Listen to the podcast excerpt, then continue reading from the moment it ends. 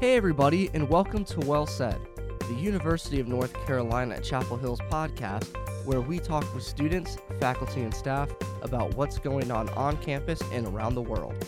And today we're talking with the university's student leaders, Elizabeth Adkins and Madelyn Percy. First up, we have student body president Elizabeth Adkins, who's a senior studying public relations and political science. As a senior, your time here at Carolina is starting to wind down. So let's backtrack a little bit. And what brought you to Carolina in the first place? So I've lived in Fayetteville, North Carolina my whole life and come from a military background, just like most of the people in Fayetteville. It's a very military heavy community. But I'm a first generation college student, so neither of my parents completed their collegiate degrees. But what drew me to Carolina was I actually attended a camp here this summer going into my senior year. It was called Project Uplift, and it's a camp for minority students and traditionally underrepresented students and populations. And that was an incredible experience for me to be able to be around such a diverse group of people people um, and the counselors who were students here at Carolina were really wonderful. And um, that week that I was able to spend here, immersing myself in the Carolina culture and what it really meant to be a Carolina student, I truly fell in love. And Carolina was not a place where I really envisioned myself, and it's not where I thought I wanted to go to school until that camp. So that really changed things for me. And then I was on a college tour here my senior year, and it was, I want to say it was the perfect storm. It was around homecoming time, and when we, I remember walking through the pit and seeing all of the activities and the buzz of the Carolina spirit and that was really when I said yes I can I can see myself here. So that's kind of what brought me to Carolina. This being your senior year, there's a lot of other things that you could be doing with your free time. So why did you decide to run for student body president? Right. So I've been in student government here at Carolina since my freshman year, but have done student government in middle school and high school, similarly to a lot of Carolina students coming in. And student government was one thing, one extracurricular that I knew I wanted to continue with whenever I came to college. So I sought out their table at Fall Fest and joined a committee called the First Year Focus Council, made up of solely first years. Um, and that helped me kind of get my feet wet in Carolina, but also how student government works here at Carolina. And through my involvement through the years, I was able to see several student body presidents come and go and their senior level staff. And I was able to see the things that they did well, but also the things that I thought they could improve on um, as presidents, but also as an organization. Um, and student government isn't the only thing I do here at Carolina. I'm also in a sorority and have served on the Panhellenic Executive Board. So my outside involvement, I was kind of able to take an outsider's perspective to student government and say, these are the things that we're doing really well, but here are the things that I think that we can do better. And that's what really drove me to run. And traditionally in the past, I felt that as a minority woman and a first generation college student, I didn't always feel that my voice was represented or that I always had a seat at the table. And I know that if I was feeling that way, that others definitely had to feel that way as well and I wanted to be able to change that and to show people that your identity shouldn't hold you back and that's not what should keep you from doing something because I really felt in the months leading up to the election that I wasn't electable and whenever it came down to it um, asking myself why I felt that way it was because of the several different identities that I held um, so that's what really drove me to run and to try to make this difference and create a culture of change around student government here at Carolina and hopefully bring something different to the role of student body president. What are some of the big issues that you and your team want to take on this year? Right. So we had about three main priorities that we ran on during our campaign, and those being mental health awareness, sexual assault reform, and diversity and inclusion.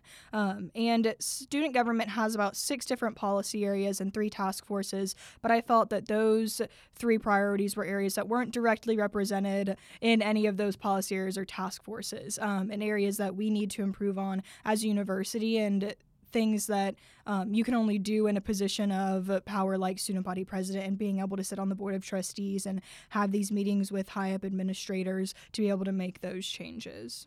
It seems like the student body presidents are always in a somewhat of a tough position because there's so much that they want to achieve, but they only have a year to do it because they're graduating in May.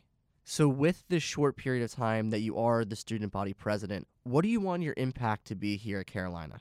Right. So that's a question that I that I get a lot, as you can imagine. I I'm always get, what do you want your legacy to be, and what is something that you want to leave for Carolina? And I've I've tossed around a lot of different answers to that question, but I I think at the end of the day, my best answer is you really only have one year. And something that's extremely important to me, and it was important to me coming into this role, is changing the culture of student gov- student government and also the role of student body president. It's not glamorous and it's not a, a sexy policy that's you know one thing that you can say that you've done, but I think it's extremely important in the climate that we're in right now. And hopefully something that can last for the years to come. And what that culture change looks like being able to bring people in from other organizations and bringing them into student government so we as an organization can grow and change and get better. Um, and what we've done so far is half about half of my ebo and cabinet the highest officers in student government about half of them have never been in student government before and have come from outside organizations such as the Campus Y and other activist groups on campus. And you need that outside perspective to be able to grow your organization. You can't, you know, stay on the inside and expect to get better. And what we do, we do really great work and we do incredible things for the student body, but also what we do isn't rocket science. So you don't necessarily have to have experience in student government to be able to excel in these other roles. And I want to create a culture of an organization and as a student body president who is accepting and willing to listen to other people and to willing to listen to all viewpoints because I think that's how we're going to be able to get the most done and that's how I and our organization can best serve the student body. So we had more than 5,000 new students begin classes yesterday. And as a senior, you know a lot about what Carolina has to offer. What's some advice that you would have for these new students as they kick off their time here at Carolina? Right. Wow. Um, if I could tell my first year self one thing, it'd be I could. I wish I could tell myself a lot of things, but something that I would say is to never stop fighting for the things that you want, and don't let other people tell you that you can't do it, and just be loud and take up space. You're at Carolina for a reason, and it, leave your heel print, whether that be through um, academics or through an extracurricular or a sport. Um, find what you're passionate about and make a difference and leave Carolina better than you found it. While Elizabeth and the student government represent the undergraduates here at Carolina, there's another organization that focuses on the graduate and professional students and Madelyn Percy is leading that organization this year as the president of the Graduate and Professional Student Federation. And while a lot of people know what the student government does for undergraduates, I don't think a lot of people understand the role of your organization. So let's start out by talking about what the Graduate and Professional Student Federation does here on campus. So the GPSF tries to fill three primary roles, and we've actually been sort of retooling our, our vision statement over the last year to really make sure that it fits what we do. So, our primary goal is to advocate for and with graduate and professional students, to bring graduate and professional students together, again, both socially and academically, and then also to provide that support. Grad school's hard, and, and that's something that I think a lot of people think, oh, you're going to grad school, you're just choosing to put off the real world. But in fact, a lot of us treat this as a job. We're paid to be here, we're paid to be RAs or TAs or graduate assistants, and it's really imperative that we have representation across the university. You're currently working on your geology PhD, and as if getting a PhD wasn't hard enough already, you decided that you wanted to run for president of this organization. So, what inspired you to take this leadership role? Yeah, so I, I actually was never involved in student government previously. And coming to Carolina, I didn't really know anybody here. And so I thought that joining the GPSF was going to be a good way to meet people. I participated as a senator for my first and second year, my third year, I decided to become the secretary. I was chosen to be the executive secretary for the organization.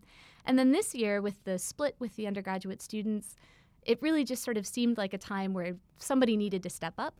So I, I decided to take that on. And I'm, I'm so excited about it. I think that the GPSF has a really important role here at Carolina not only as an advocacy organization, but also just a way for graduate and professional students to come together it's very hard to do. We are so siloed in our departments. And so I'm really hoping that with this year, the GPSF can can even better fill that role of an organization that really forces, I guess, social interactions as well as academic interactions between these diverse groups of students. So, what are some of the big issues that your organization wants to take on this year? So there's four primary goals that we're trying to to meet. One of our first goals is to really try and push through a graduate and professional student bill of rights. This was a goal that President Russell, my predecessor, really tried to lay forward, but we had a lot of trouble moving through that on sort of the administrative level. And so I'm really excited this year because I think that we're going to be working closely with administrators to see if we can't get this document pushed through. And the purpose of this is to, to make sure that there's very clear descriptions of the expectations of graduate and professional students, and also very clear expectations for the university by graduate and professional students. Goal number two, we're really trying hard to jump onto the Carolina campaign. So, the GPSF every year gives out travel awards. However, the, the amount of travel awards that we give out those are dependent on the number of graduate and professional students here at Carolina. So, what I'd really like to do is I'd like to create a small endowment so that there's travel money available for graduate and professional students who otherwise don't get a chance to travel. And what I mean by this is let's say you're in the medical school. Well, if you want to go to a conference and you want to meet with some really cool doctors who are cardiothoracic surgeons and you want to be a cardiothoracic surgeon, the medical school doesn't necessarily have money to send these students to these conferences. So the GPSF tries to fill that gap by providing a little bit of travel money so that that student can attend that conference. It has huge implications for their professional careers. However, again, we're dependent on the number of students coming into Carolina to figure out how much money we can actually give out in travel awards. So we're really trying hard to make that a permanent fund so that GPSF can always help graduate and professional students travel. Goal number three is to really continue working on local, state, and federal advocacy efforts. So the GPSF is involved with an organization called SAGE, it's Student Advocates for Graduate Education. Every year we go to Capitol Hill, we talk to various legislators about issues facing graduate and professional students at large Research One universities. So we're going to be continuing with that as well as advocating with the Board of Trustees and the Board of Governors. And we're really this year trying to bring more legislators to Carolina. I'm trying to push through a day with a graduate student where these legislators can come and just see what it's like to be a grad or professional student here at Carolina. Then our final goal is to really try and connect disparate student organizations across campus. So there are lots and lots of really cool activities happening led by graduate and professional students, but they're always stuck in their own silo. They're all stuck in their department.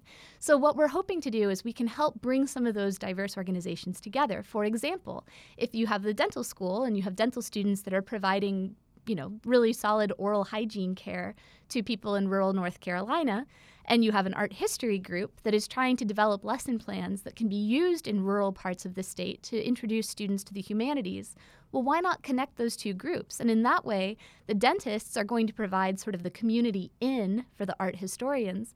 And then the art historians are going to be able to just further, if I can say this about dental students, sweeten the deal, um, add a little bit of extra sugar, and make sure that those communities want to keep working with Carolina grad students. In addition to all of that, you have this unique issue of pretty much establishing what the Graduate and Professional Student Federation is going to be like moving forward because just a few months ago, your organization officially split from the undergraduate student government. But you all will still be working really closely with Elizabeth and the rest of student government. So, how important is it to figure out that relationship early on and figure out how to work together the best?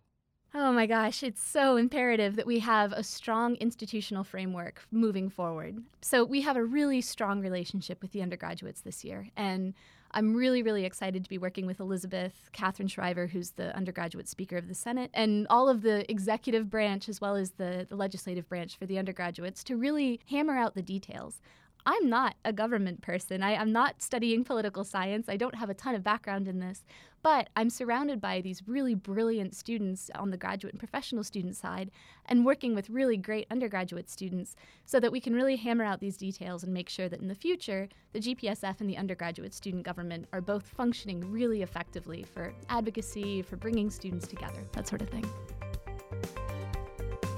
Thanks for listening to the podcast today, and don't forget to check back to unc.edu next week for another episode of Well Said, or subscribe to the podcast on iTunes or Android apps.